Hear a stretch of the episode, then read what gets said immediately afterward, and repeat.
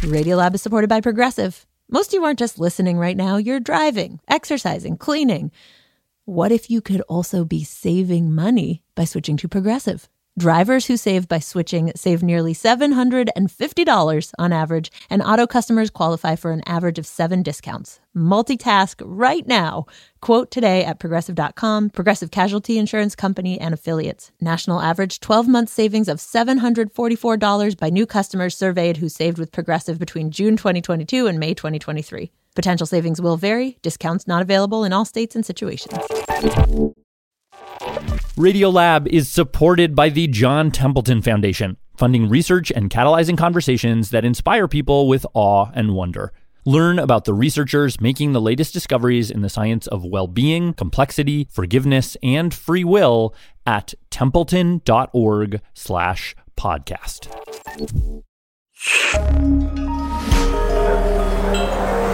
Listener supported. WNYC Studios. Want more Radiolab? Now you can get more Radiolab on our YouTube channel. Catch up on new episodes, hear classics from our archive, plus watch other cool things we did in the past music videos, short films, animations, behind the scenes features, complete Radiolab live shows. Come meet the team. Check out the starter kit of some of our favorite episodes. Plus, discover plenty more stuff you won't find in the podcast feed. Take a look, explore, subscribe, just get more Radiolab at youtube.com slash radiolabpod. Oh, wait, you're listening. Okay. All right. Okay. All right. You're listening, Listening to Radio Lab. Radio Lab. From WNYC. See? Yep.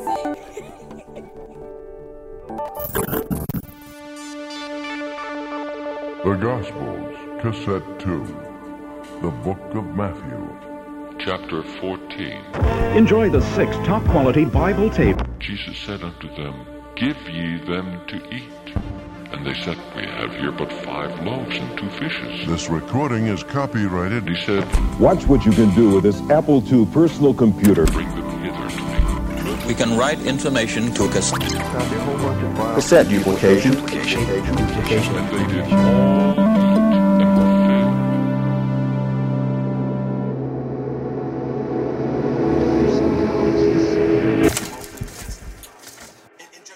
I'm Simon Adler. This is Mixtape, a series about how the cassette tape allowed us to record, reshuffle, and reimagine our lives. And in this case, usher in a new world order. Yeah. And we're starting off today with a second Simon, Simon Goodwin. So I am indeed Simon Goodwin. I've been inventing gadgets and writing computer software since the late 1970s. These days, he sports a white goatee with uh, like a waterfall of white hair falling down the back of his head. Kind of has the vibe of a mad computer scientist. I'm afraid, yeah, that's that's you got it. Absolutely. Yeah. Uh, I I have to imagine that when you were growing up in the 1970s, like there weren't a lot of computers around. Actually, the, the situation was that having a computer at home really set you out as, as a bit of a nutter, I would say, at that point. I mean, it, it, it's sort of impossible to imagine today, but back then, most people had no experience with computers. Yeah, people understood computers as being, quote, giant electronic brains Right. that couldn't be argued with. They were just big government owned math machines. And so Simon, he, he could really only share his passion for these things with a small group of oddballs like him, which he did on this local independent radio show he worked at. Good evening and welcome to Radio Wyvern Computer Club. It was a weekly magazine style show broadcast in West Central England. I'm Robbie Arnold, and with me tonight, Simon Goodwin. This week, I'll be explaining what sorts of steps make up machine code. Heard by, I don't know, maybe a couple hundred people. We did things like, which computer should I buy? Potentially, the Commodore 64 is the best machine on the market, although it's very economically priced. The answer to which should be one that hasn't been made yet. And what does the jargon mean? For no sensible reason, the contents of every memory location is called a byte. And then also, Well, this week we've had three new titles in. lots and lots of computer game reviews. One of those for the Commodore 64 called Everest. Righto. And while for Simon this was fun and all, it seemed small. I mean, I'd already been deeply, deeply moved and had my life changed by these obscure computers. And I knew that home computing, it's not about shooting games or driving racing games. It's about it's about sharing. Huh. And how did you know that? Well, um, I used to ride my Vespa motor scooter to a pub where there was a computer club. We'd bring along the software that we'd written ourselves, we'd show people, and they'd usually be, Can I have a copy of that? Can I have a copy of that? And, and, and you'd swap. And when you did that, you weren't just handing them a program. You'd be swapping inspiration and ideas too. And so, really, before most, he saw the future filled with these computers. Oh, yeah. I believed they were going to change the world. I mean, way back in 1983, he was already imagining open source software, file sharing, a world where ideas and information would be shared across borders and between people frictionlessly. And so it was pretty obvious that we needed to do something innovative. Right, now if you press enter. Obvious to me, anyway. And that's it, Mike. Not very exciting, really, is it? And one day, I had an abnormal idea that using nothing more than a simple cassette tape, he could create the internet. Or at least an internet. of freely downloadable software. To explain. All of the early computers, certainly this side of the Atlantic, even the Apples, used cassettes. Strange as this may sound, before there were flash drives or floppy disks, there were these data cassettes. I've actually got a couple of them with me right here. Uh, this is Finance One uh, for 1979 Apple computers. Uh, this one's Arcade Classics for the Commodore 64. And I mean, these were the exact same cassettes you'd use to play music on your stereo. But instead of music, the cassette plays two different tones, a bit like Morse code. So, what I'll show you now is this is the original 1982 model of the Spectrum. Sitting in his office over Zoom, he actually isolated these tones and played them for me. Please, please. Here we go. A deep note for a one, and a note an octave higher for a zero. And so to load a program, you'd literally play those tones into your computer off a cassette. The computer would listen to those tones flying by super duper fast, convert each of them into a zero or a one, and then display whatever you're running on your screen. Roughly speaking, that's exactly right. And so Simon thought I mean, the, the synergy with radio was obvious um, because that miracle. Since this software is sound, we could use our little radio show to broadcast it. And not only that, I mean, we were already using our cassette recorder to record hit records off the radio. So people could tape the radio broadcast onto a cassette, have their own copy, and then play it into their home computers. Did anybody did anybody you were working with say like Simon, what the hell are you talking about? This is a terrible idea? Well, in those days, if you'd got a home computer, you were regarded as mad anyway. okay. So you didn't right. get much challenging. And so one evening in December 1983, Simon wrote up a small bit of software to share with anyone who was listening. Simon, will this load on the 16 and the 48? Should load on both machines. Well, let's hope he does. Well, get your tape recorders out, load your tape, first of all. Inside the radio station, Simon and his co host walked people through what was about to happen, uh, prepared them to hit record, and across the broadcast region. There's a lot of people around here poised the fingers already over the recording buttons as it is now. Okay, Stuart. People were ready and waiting. Stand by for blasting because here it comes. And it loads in three, two, one.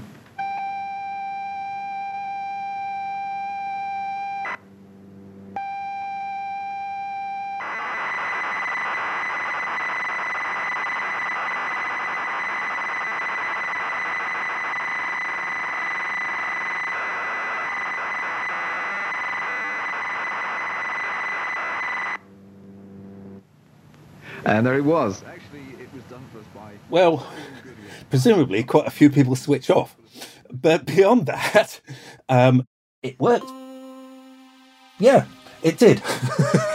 Across the county, dozens of people had captured these mysterious tones onto a cassette, played that cassette into their computer, and then on their screen. First, they would see the pixels arrive on the screen, and then as the tones changed timbre, they would see something that I thought looked a bit like a reindeer.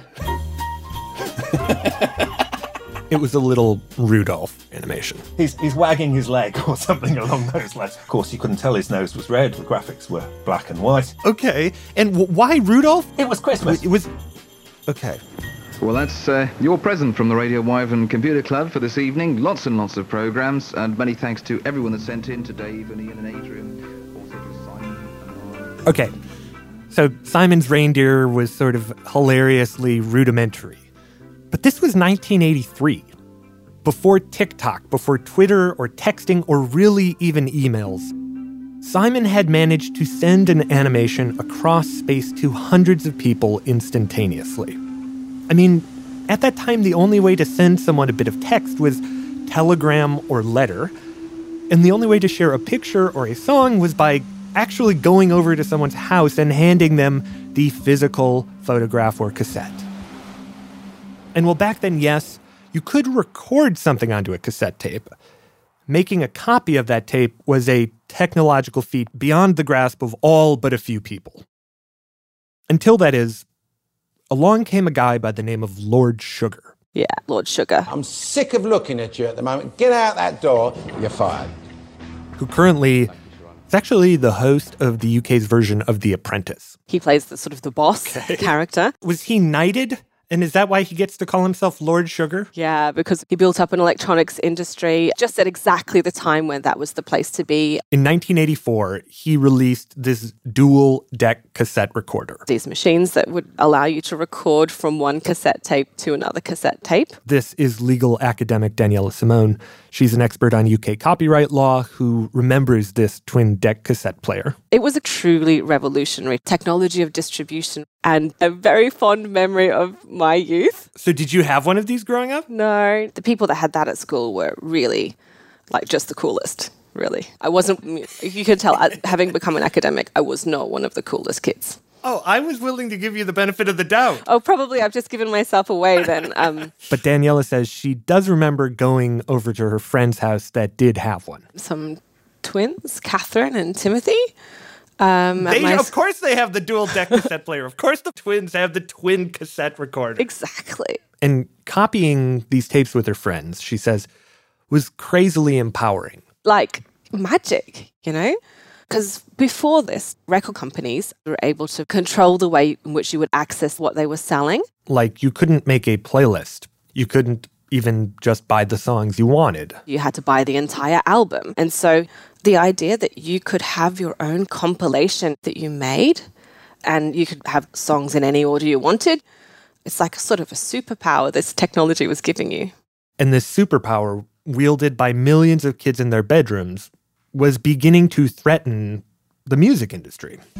Home taping is killing music. We are losing 20 million pounds a year. I mean, there was this great degree of panic. The flood of illegally produced albums and Half the country's teenagers tape music. These people are organised crime. I mean, we must know. And I mean, this panic even had Simon Goodwin nodding along. Probably for good commercial reasons. Um, By this my- point, he was making and selling cassette based computer games. It was a side revenue stream, but the particular one that was a hit was a exploring underground game called Goldmine. You'd play as this little stick figure burrowing down into the ground. with a pickaxe, and they would start exploring the space, uh, trying to avoid getting crushed. Anyhow, Simon had spent dozens, if not hundreds of hours working on this thing.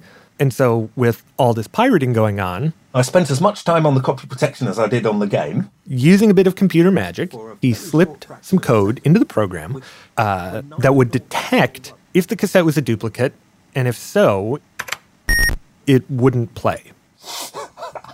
I'm hearing a slight tension though, because on the one hand, Simon, you you love the sharing with with your compatriots, but on the other hand, you're trying to lock that thing down so that it, it, it can't be used to its full extent potentially. So how did you square those two in your mind?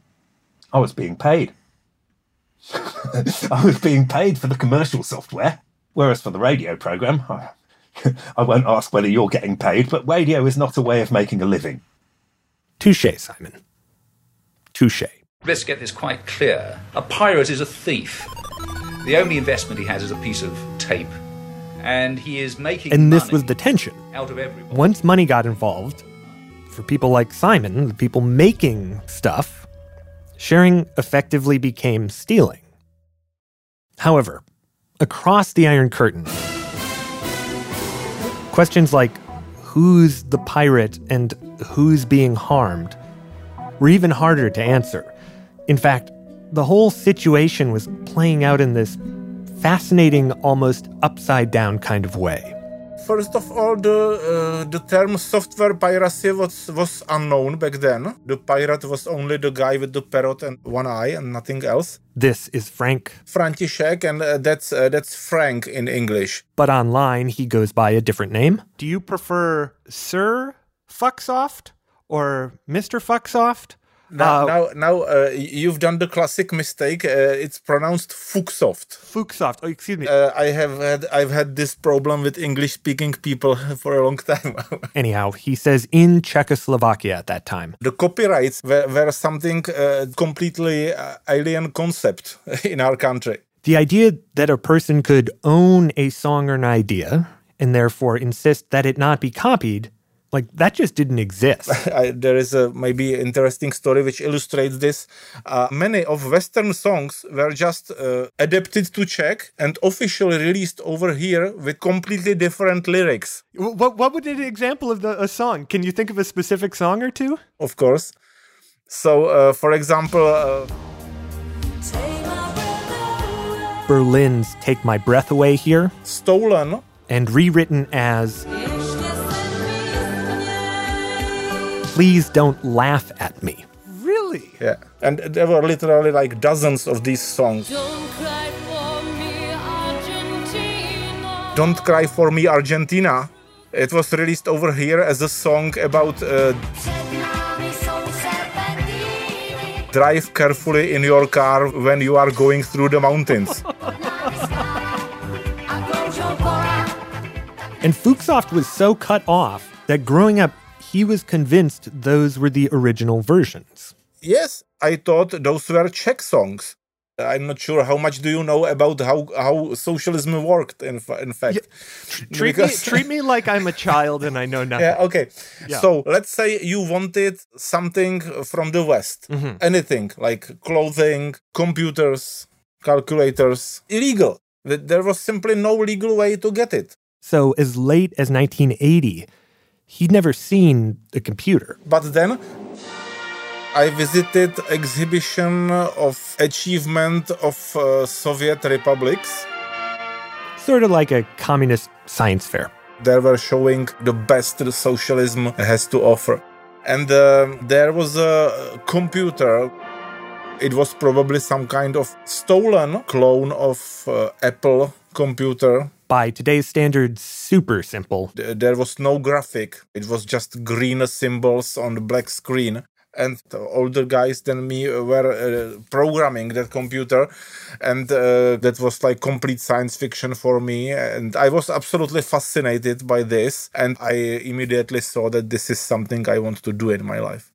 And so Fuxoft became like an Eastern Bloc version of Simon Goodwin, František Fuka, 16 let, student. only a little more celebrated. I was like a wunderkind. klasiky třeba Bacha, takhle. They were making interviews for TV and for newspapers with me, like this boy, he understands computers. Ten program na to vypadá takhle. Tady v první části mu zadáte úhel pod kterým Because he'd taught himself to program, he became this sort of Communist Party show pony. we were being paraded like you see this is our future they are playing with computers But While the Communist Party was showing him off as the best of the best, he was about to realize just how far behind the curve he and everyone he knew really was. He said he doesn't recall the specifics perfectly, uh, but signed off on on me taking a few creative liberties here for you. He says it happened. I would say 84 probably. I knew a guy uh, who could get commercial games. He smuggled the cassettes in from Yugoslavia, and somehow Fuxoft got one of these games, either from him or someone else. Fuxoft played it into his computer. And when this scree of data was finished playing, he began to play this game from the West. One of the first was uh, Mo- Moon Cresta, it was called. It's one of those games where you're a spaceship moving side to side at the bottom of the screen, shooting upwards at alien spaceships. Very, very simple game. But um, it was, uh, it's hard to describe. It was better than anything I have seen in my life. I thought, this is amazing. There were like different graphics and levels. The action was flashier, the sound effects were richer. This wasn't a game you just played and beat in an afternoon. You could play it for days. And I mean, it completely like changed my changed my view of what's possible. It opened his eyes to what was happening on the other side of the Iron Curtain. This world that his own government had completely cut him off from.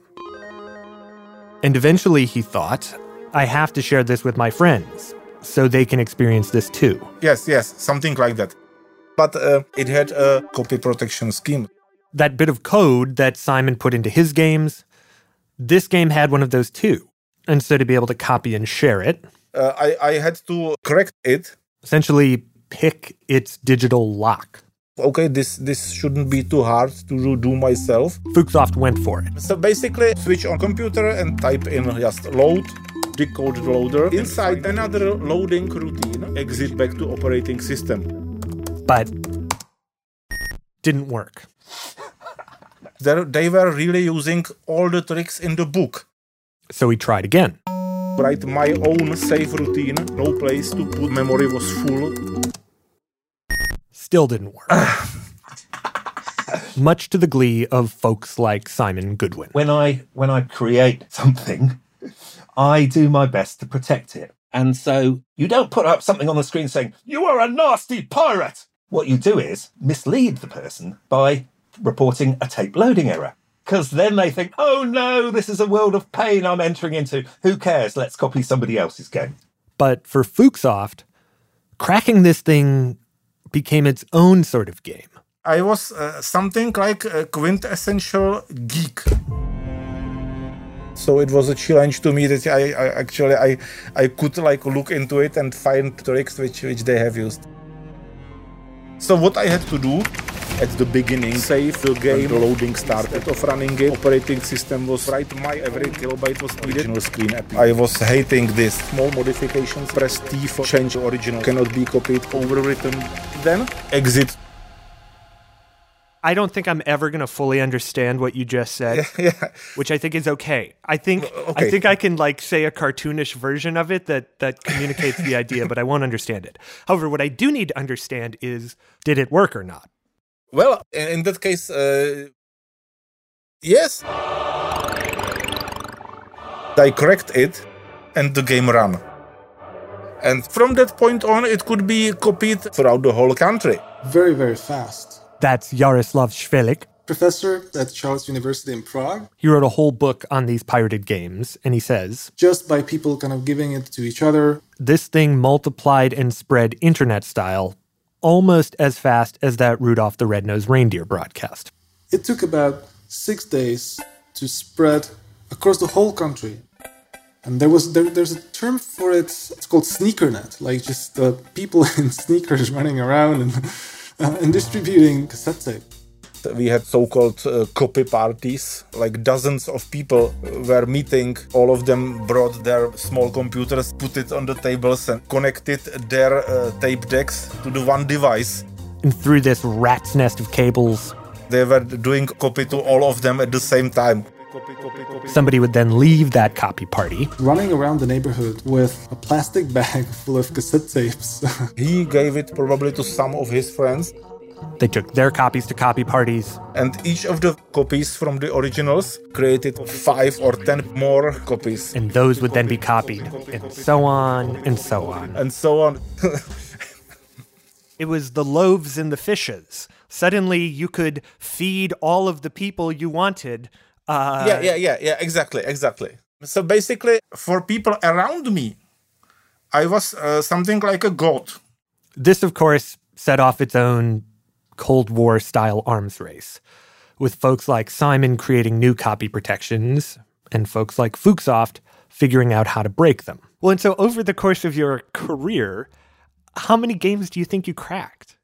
I would say between 100 and 200. Wow.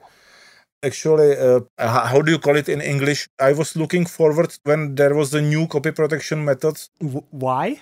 Because I learned so much just from uh, debugging their copy protection schemes. Strangely, this arms race became its own form of sharing. So I got a great respect for the people who came up with those copy protection schemes. And Simon says he began to feel the same way. It became a collaborative and a creative process of hmm, forward and backward communication. Each time he updated his copy protections, it became less an angry attempt to deny robbers and more like, huh, okay, let's see what you can do with this. Yeah, so what we were doing there was partly we were sharing knowledge and partly we were trying to show one another what was possible. And not just what was possible with zeros and ones or bits and bytes. I mean, by the late 1980s, more and more pirated material of all types was being smuggled in and shared on these cassettes.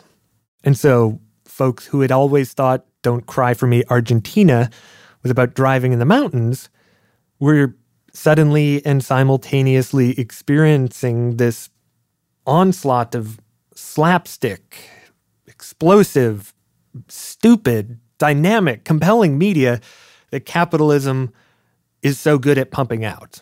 And when I talked to Fuxoft, he told me that he he thinks this media and the sharing that facilitated it was at least one reason why hundreds of thousands of Czechoslovaks are in the street. The young want an end to communist rule altogether. So many people, all at the same time, were primed to want more and ready to take to the streets to get it. They packed into Wenceslas Square. Definitely uh, through pirated movies and music and computer games. More and more people, including me, could see how better it is for you to live in a capitalist so- society. Several hundred thousand people. It just came down because of because of this, because it, it was no no longer tenable. Resign, resign, they demanded. And I think that's why uh, basically the communism ended uh, basically at the same time same time at the whole Europe. Watch what you can do with this Apple II personal computer. Czechoslovakia became the latest to throw off its communist yoke. And they did all eat and were full. And after the Iron Curtain did fall, Someone paid me to come up with prote- copy protection scheme for his game. Fuxoft took full advantage of his newfound freedoms.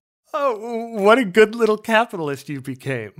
I know. Did you? Did I tell you about bitcoins? About me and bitcoins? No, no, no. Tell, Oh, tell me, tell me. Well, uh, uh, like later, I started blogging about movies, and Okay. I allowed people to send me like voluntary amount of money. Just if you want, send me money. Like, like, like an early Patreon thing or something? Yeah, yeah, basically. And 11 years ago, I said, okay, here is this thing, this Bitcoin. Uh, here is how it works. It's very interesting. You can also send me bitcoins if you want. well, okay. And uh, and then they sent me something over 200 bitcoins. Uh, 200 Bitcoin. Let me look this up. Yeah. Okay, into US dollars. $10 million. Uh, no, no, I, I don't have 200 of them. But uh, I can I can tell you, I uh, in the last year I bought a new new car and a new house with bitcoins. Turns out Simon Goodwin was right. Radio is just not a way to make a living.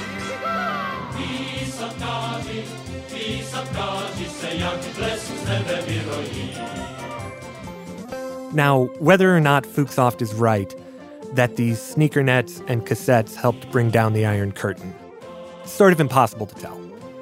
However, up next, we've got the story of a cassette internet that, without a doubt, sparked a revolution.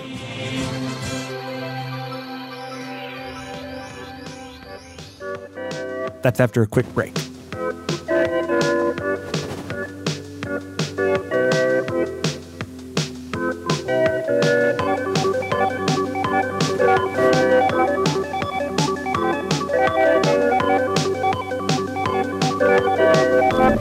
This is Ronia from Ypsilanti, Michigan. Mixtape, a special series from Radiolab, is supported in part by Science Sandbox, a Simons Foundation initiative, the Shanahan Family Charitable Foundation, and the Alfred P. Sloan Foundation. This ends side one of cassette four.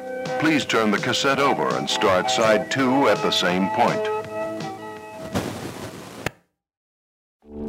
Radiolab is supported by ZBiotics. If you've been looking for some help waking up refreshed after a fun night out, ZBiotics pre alcohol probiotic is here to help. ZBiotics is a genetically engineered probiotic invented by scientists to help tackle rough mornings after drinking. This probiotic is the first drink of the night for a better tomorrow, as it works to break down the byproduct of alcohol, which is responsible for rough mornings after. Go to zbiotics.com slash radiolab to get 15% off your first order when you use Radiolab at checkout. ZBiotics is backed with a 100% money back guarantee. If you're unsatisfied for any reason, they'll refund your money, no questions asked. That's zbiotics.com slash radiolab and use the code radiolab at checkout for 15% off. Radiolab is supported by Betterment. Let's talk about hustle culture. You know, the whole rise and grind, go big or go home thing. It's a lifestyle that may not be for you, but one that your money can handle thanks to Betterment. Betterment is the automated investing and savings app that makes your money hustle. How? Their automated technology optimizes your investments again and again. With Betterment, your money is taking ice baths at 5 a.m. while you get your well deserved rest. Your money downs protein smoothies and automatically reinvests your dividends all before you head out the door. Your money is a workaholic, but you don't have to be because you've got Betterment, the automated investing and savings app that makes your money hustle. Visit betterment.com to get started. Investing involves risk, performance is not guaranteed. Carnegie Hall has welcomed a dizzying array of performers. To have Andy Kaufman, Frank Zappa, and Birgit Nilsson and Horowitz on the same stage, it becomes this kaleidoscope of our history. I'm Jessica Vosk. Join me for the new podcast, If This Hall Could Talk. It's all about our unique cultural history, as witnessed by one of New York's most beloved institutions, Carnegie Hall. Listen now, wherever you get podcasts. In politics, you can say something, and thousands of people, or maybe millions of people, pay attention because it uh, uh, relates to their destiny. And so all politicians have a, a strong motivation to be a god, to have the uh, destiny of the people in their hands.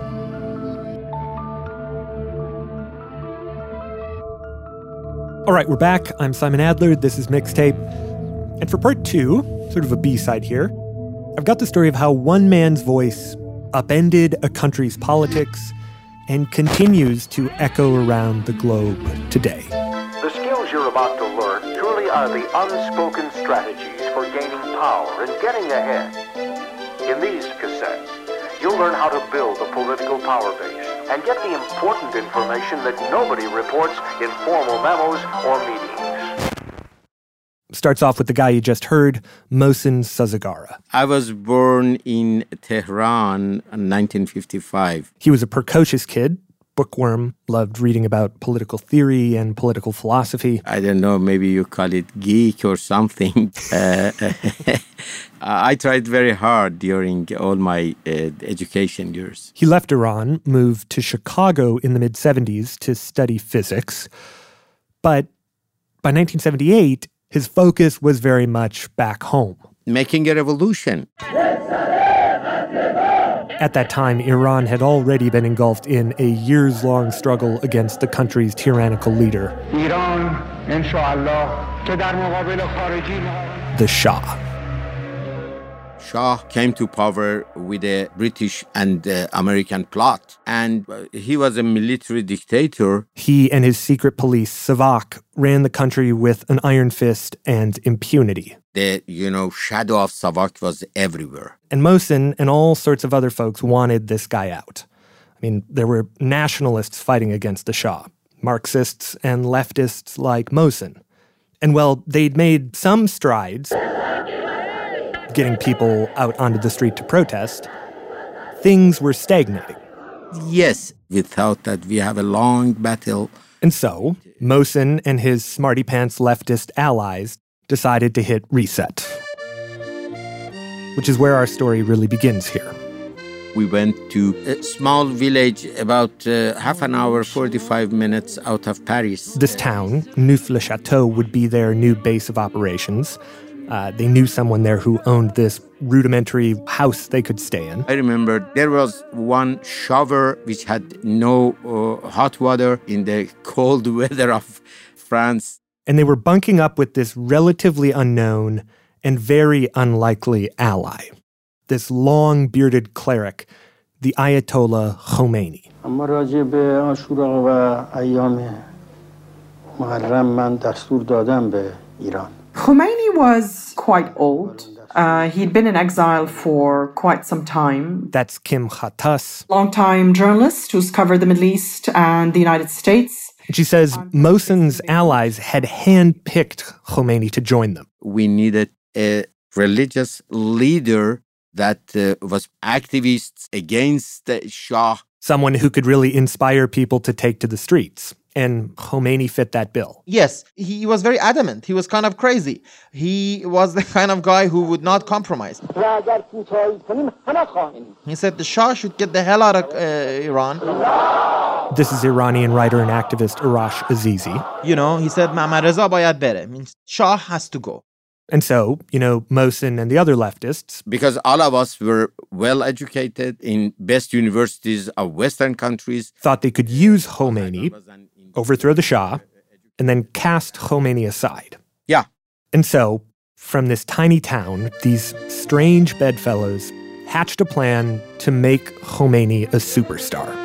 This small village 20 miles to the south of Paris, has become the center of resistance to the Shah of Iran. Mohsen and the leftists, with their connections, they set up literally a media office. Made a bunch of calls, sent out tons of press releases. were able to call for peace. And before long, His title is Ayatollah. Neauphle-le-Château became the center of the media universe. Good evening from Pontchartrain, France. And with the cameras trained on him, Tonight, the 78 year old Muslim religious leader Ruhollah Khomeini. Khomeini became the voice of the revolution. Sort of.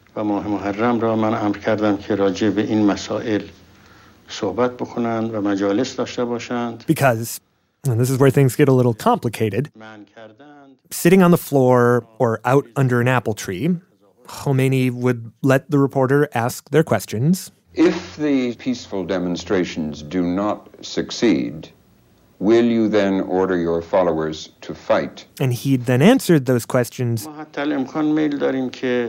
Farsi, which the reporters didn't speak. So, the leftists like Mohsen. We would like to continue the way as it is as much as possible. Would step in to translate. And what they said, what they translated, something soft, smart, and diplomatic, The cause that we are striking is the independence of the country and the liberty of our own people. was often quite different from what Khomeini had actually just said. Khomeini believed in what he called wilayat al-faqih. How do I, tra- sorry, let me just check how I translate that. Mm-hmm. A state, a wilaya of the faqih, of the wise man. So, you know, an Islamic state on, on earth. Yeah, he thought that if you implement a religious order from Middle Ages, everything will be right and we will have uh, utopia on the earth. And so it was like, was that a red flag for you in any ways? No. You know why? Because we were in danger uh, by Secret Service of Shah, Savak. We were imprisoned by Shah. And we were ready to sacrifice our, our, our life. So uh, our first priority was to bring down regime of Shah. And we thought that uh, Khomeini was in our side. And again, they also thought Khomeini was a useful puppet they'd eventually discard. They were the ones in control. And so, anytime he brought up this idea of the Islamic State, They would omit that, as they called it, crazy talk. So that part of the message did not reach the Western media. But the problem was that basically no part of the message was reaching the people of Iran. How are your orders communicated to the millions of your followers in Iran? The Shah of Iran, he had an iron grip on media, and media would have been the radio and TV and, and, and the newspapers. Again, Arash Azizi, who says the Shah had this media blockade that was effectively preventing all of this news coverage, all of this messaging from making it back into Iran to its target audience. And uh, there was not, of course, any WhatsApp or, or, or any uh, internet services. So they needed to find some underground analog way in. Enter the cassette tape. Every week at weekends, after evening praying, Oftentimes sitting in this blue and white striped tent that they'd erected in the backyard. Ayatollah Khomeini, uh, he had his speech about sometimes an hour uh, or less than an hour.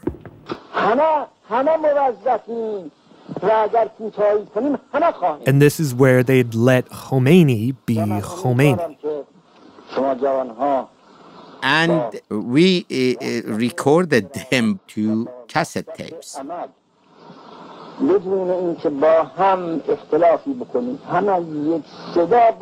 Shah, you are not a king. You are a nasty, rebellious person you are ruling the country against the rule of law. People want a politician, a ruler whose beliefs are based on Islam. Islam is the religion that half a century ago conquered all countries in the region to make them decent human beings. Islam is not dictatorship, it is God's rule.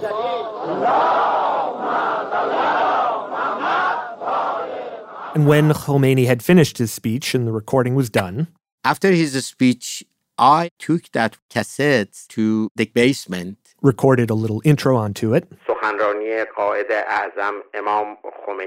The speech of the great leader, then the date. And one day Mohsen or one of his allies thought, maybe there's a way to send these cassettes, these speeches, back to Iran.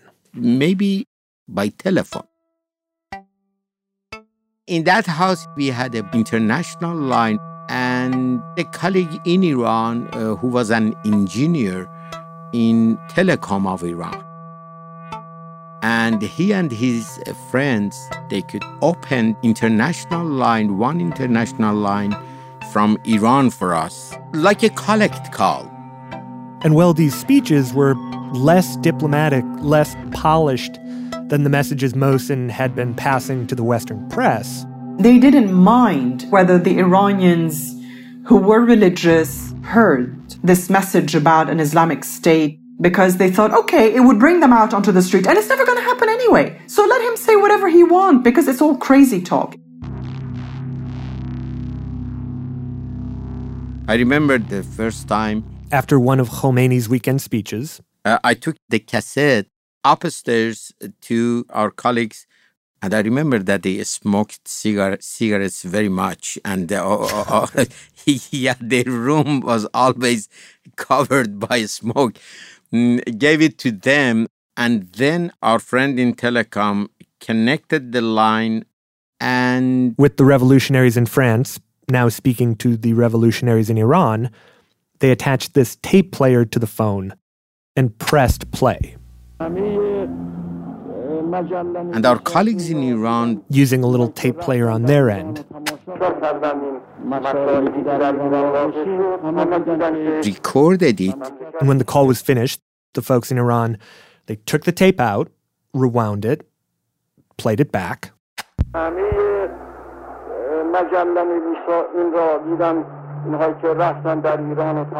You can just imagine the crackly quality that you would get. And it worked. Suddenly, Khomeini was there with them in that room. With their proof of concept, they started going wild with this. Yeah, yeah. Once a week from France, they'd set up a conference call. So there could be many phones calling at the same time. All the folks on the call would record it. Answering machines were being used. From the various points in Iran, then they'd start making calls, spreading it further. And along each step of the way, This network of people, You know, have almost a little cottage industry duplicating the tapes. They duplicated it thousands. and thousands and thousands of times. It becomes a flood.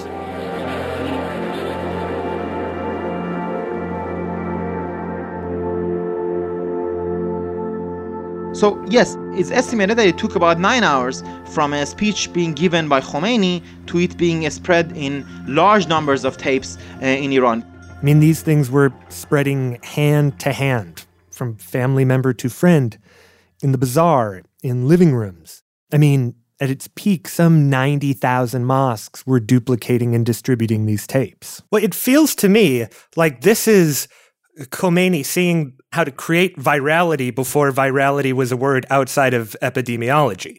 Absolutely. Absolutely. Khomeini knew exactly what it meant. The, the art of Khomeini was he exactly knew what to say to go viral. What to say, and just as importantly, how to say it. Great politicians in the world, uh, most of them uh, can speak very well and have very good lectures. Uh, but Ayatollah Khomeini was not like that. Uh, his grammar uh, is one of the worst. Maybe I gave him a D or F. He used the verbs in the wrong way. He had quite a provincial accent. This is Nazila Fathi. Former New York Times correspondent based in Tehran for 17 years. She also grew up in Iran as all this was happening, and she says his language was so strange that educated folks made fun of him. There, one of the jokes was that yogurt is white. Yogurt is why Three words. Because all his sentences were like that. Very simple and obvious things. But while the upper crust was mocking him, his speech uh, was uh, more attractive for ordinary people. Islam he was from rural Iran, and so were many, many Iranians, millions of Iranians. Even the ones who had grown up in the cities, their parents uh, came from villages. And so this was a very familiar language to them, similar to the language of their fathers or grandfathers. and on top of all this was the way they were hearing it. People had cassette players at home, so you could listen to it at home and you could sort of gather around. And all together, listen to those cassettes. And when they did that, when they sat down and pressed play, it's not a politician speaking to a reporter. It's not a politician behind a lectern giving a stump speech. It's not even some image being beamed into your television and your neighbor's television and their neighbor's television. It's a man in your living room speaking to you and saying that there's important work to be done and that you're invited to be a part of it. That you've been treated unfairly, that you've been wronged, but that with your help, we can fix it. we can make the world a better place. We can make the world as great as it used to be. And that the only thing standing in our way is one man. So his voice gave them an identity, purpose. This voice that they could keep hearing and it would drill in over and over and over again. One Iranian man we spoke to who heard these tapes said, in hindsight, that it was almost like Khomeini had hypnotized him. And he was not unique. Every everybody in Iran, in every faction, uh, listened to Ayatollah. Millions of people. I mean, when Khomeini called for strikes on these tapes, they happened. When he told people to take to the streets on these tapes, it happened. And when he told the Shah to get the hell out of Iran, that eventually happened as well. The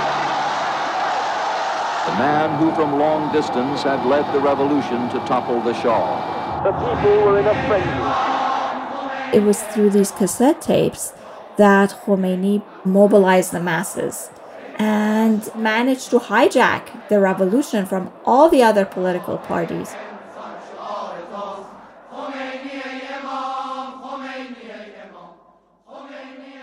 January 16th, 1979, the Shah fled Iran. And what he would be replaced by, what Khomeini's victory actually meant for Iran, began to come into focus just two weeks later, as Khomeini was flying from France back to Iran. When they were on their way back to Tehran on the Air France uh, plane that had been chartered for them. Again, journalist Kim Ghattas. As the plane entered the Iranian airspace, uh, Peter Jennings of ABC, of course, um, managed to get up to Khomeini and ask a question. Um, Sadek, would you transfer us? And he asked him, Would you be so uh, kind as to tell us how you feel about being back in Iran? and the Ayatollah listens to the translation of the question into Persian, and the answer is hitchy. Nothing. And the translator, as always, one of these leftist intellectual types, He just can't believe what he just heard. So he asks the Ayatollah, hitchy? And Khomeini repeats, and I'm reading sort of phonetically, Hichi ehasasi nadaram. I don't feel a thing. Now, what he meant by nothing, none of us will ever know for sure. But listening to that interaction, and this is something that Kim Ghattas felt too, you do get the clear sense of a man who sees himself as simply taking his next predestined step into power. A man who sees himself as apart from and above the trifling emotions of politics and men. Here is a man who's been in exile for 15 years, and he's about to touch down in his home country, and he feels nothing? And his translator almost didn't seem to know what to do with those words. He tells Peter Jennings Doesn't make any comment. he doesn't make any comment. Is he happy or is he excited? Doesn't doesn't make any comment. Look, I answered the question. None at all. Okay. Thank you. Okay, Peter. All right. Thanks, Dr.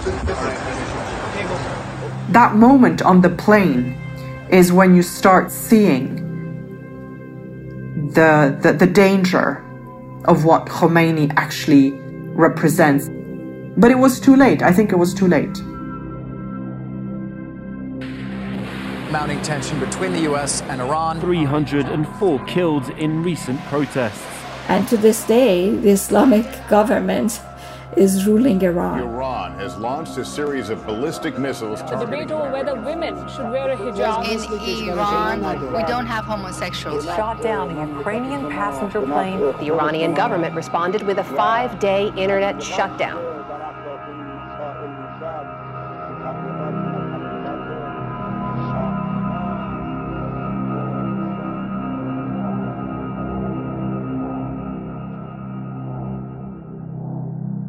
I guess I wonder, Mohsen, your voice on these tapes. How do you feel knowing that your voice is in some ways forever intimately tied to Khomeini's voice?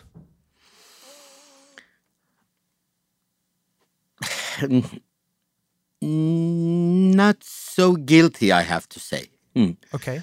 Because uh, now that I look back, we know that the combining revolutionary ideology with religion uh, uh, is a wrong way. Uh, but in those days, I, uh, nobody knew that. Not only me as a 23 years old student, but uh, none of the thinkers, even the Western thinkers. So I, I, I don't think I, I was a part of a big movement in Iran by the people of Iran. Like as as I've been preparing to talk to you, the person that you remind me of is uh like the sales rep for Purdue Pharma who is going out and pushing Oxycontin. Like you didn't know how dangerous this thing was that you were pushing on people. Yeah. But you're doing it. Have you had to grapple with that fact? Uh, yeah, I, I, I can say that. Uh, uh, unfortunately, I didn't uh, uh, think about the future. The, system that he suggests, we thought uh, that we can make an utopia on the earth. We were wrong. I, can't say now that all those thoughts were wrong.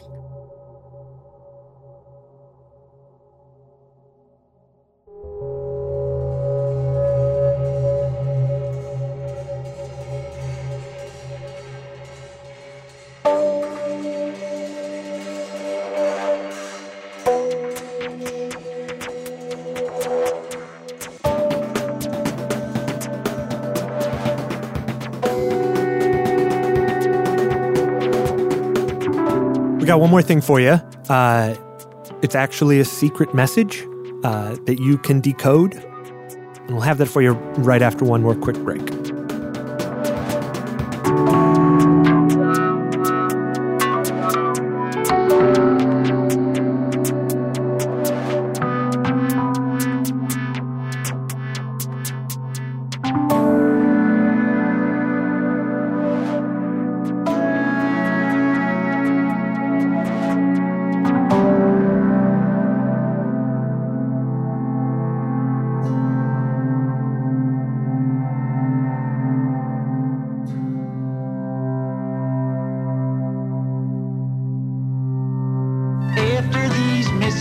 We'll be right back.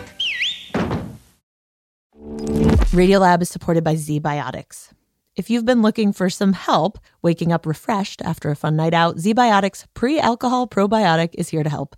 ZBiotics is a genetically engineered probiotic invented by scientists to help tackle rough mornings after drinking. This probiotic is the first drink of the night for a better tomorrow, as it works to break down the byproduct of alcohol, which is responsible for rough mornings after.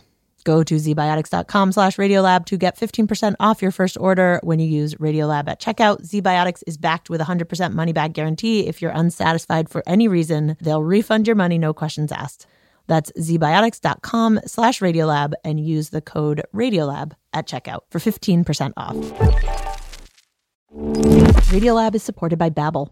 Sometimes self-improvement can feel like a pretty overwhelming journey. So what if this year you just got a tiny bit better every day? When you're learning a new language with Babbel, that's exactly what you're doing. Babbel is a science-backed language learning app with quick 10-minute lessons that have been handcrafted by over 200 language experts to help you start speaking a new language in as little as 3 weeks. You can learn everything you need to have real-world conversations, café s'il vous plaît, from vocabulary words to culture and more. And if Babbel can help you start speaking a new language in just 3 weeks, imagine what you could do in a few months or a full year. Here is a special limited time deal for Radiolab listeners. Right now, get up to 60% off your Babbel subscription, but only for our listeners at babbel.com slash Radiolab. Get up to 60% off at babbel.com slash Radiolab, spelled B-A-B-B-E-L dot com slash Radiolab. Rules and restrictions may apply. All right, I'm Simon Adler. This is Mixtape. Uh, before I let you go today, um, Simon Goodwin, the mad computer scientist from our first story today, uh, he went to the trouble of coding a little secret message for you. It's a secret message that he turned into zeros and ones, and then high tones and low tones that we're going to play for you uh, right here and right now. And so if you have an old ZX Spectrum computer, or you want to go dig up an emulator online, you can take this sound that we're about to play, put it onto a cassette, and load the message. And in fact, if you're listening to this on the radio, you can go further. You could actually record this straight off the radio onto a tape and run it into a ZX Spectrum, just like Simon Goodwin did back in 1983. Okay, anyhow, I'm going to give you a moment to prepare yourselves. If you're going to tape this, you know, put the tape in, uh, get ready to hit record, uh, because here it goes. Three, two, one.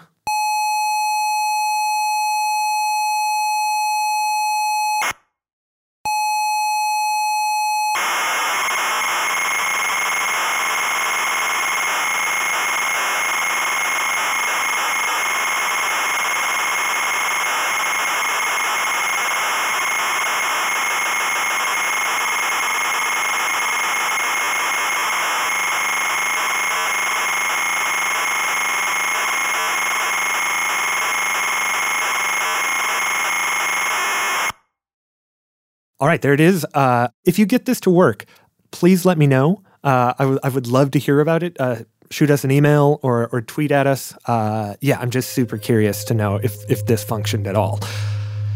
Okay, so um, Mixtape is reported, produced, scored, and sound designed by me, Simon Adler, with original music throughout by me. Top tier reporting and production assistance was provided by Eli Cohen. Uh, we've got a bunch of folks to thank today Alex Sayf Cummings, Martin Malley, Piotr Garciak, Joe Tozer, James Gleick, Jason Rezaian, Golem Kiabani, and Mojazi. And to uh, Arash Azizi for helping us every step of the way with our story about Khomeini. And to uh, the one and only Simon Goodwin for making us that secret code. And Michael Lowinger for tipping me off to those software broadcasts in the first place. Okay, I'm Simon Adler. We'll have one final tape for you next week. Radiolab was created by Jad Abumrad and is edited by Soren Wheeler. Lulu Miller and Latif Nasser are our co hosts, Susie Lechtenberg is our executive producer, and Dylan Keefe is our director of sound design. Our staff includes Simon Adler, Jeremy Bloom, Becca Bressler, Rachel Cusick, W. Harry Fortuna, David Gebel, Maria Paz Gutierrez, Sindhu Sambandam, Matt Kielty, Annie McEwen, Alex Neason, Sarah Qari, Arianne Wack, Pat Walters, and Molly Webster, with help from Tanya Chawla, Shima Oliaee, and Sarah Sandbach. Our fact checkers are Diane Kelly, Emily Krieger, and Adam Shabil. This ends cassette 4. Please rewind and then continue with cassette 5.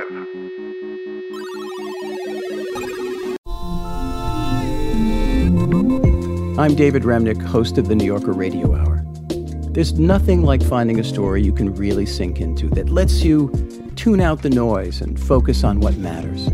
In print or here on the podcast, The New Yorker brings you thoughtfulness and depth and even humor that you can't find anywhere else. So please join me every week for the New Yorker Radio Hour, wherever you listen to podcasts.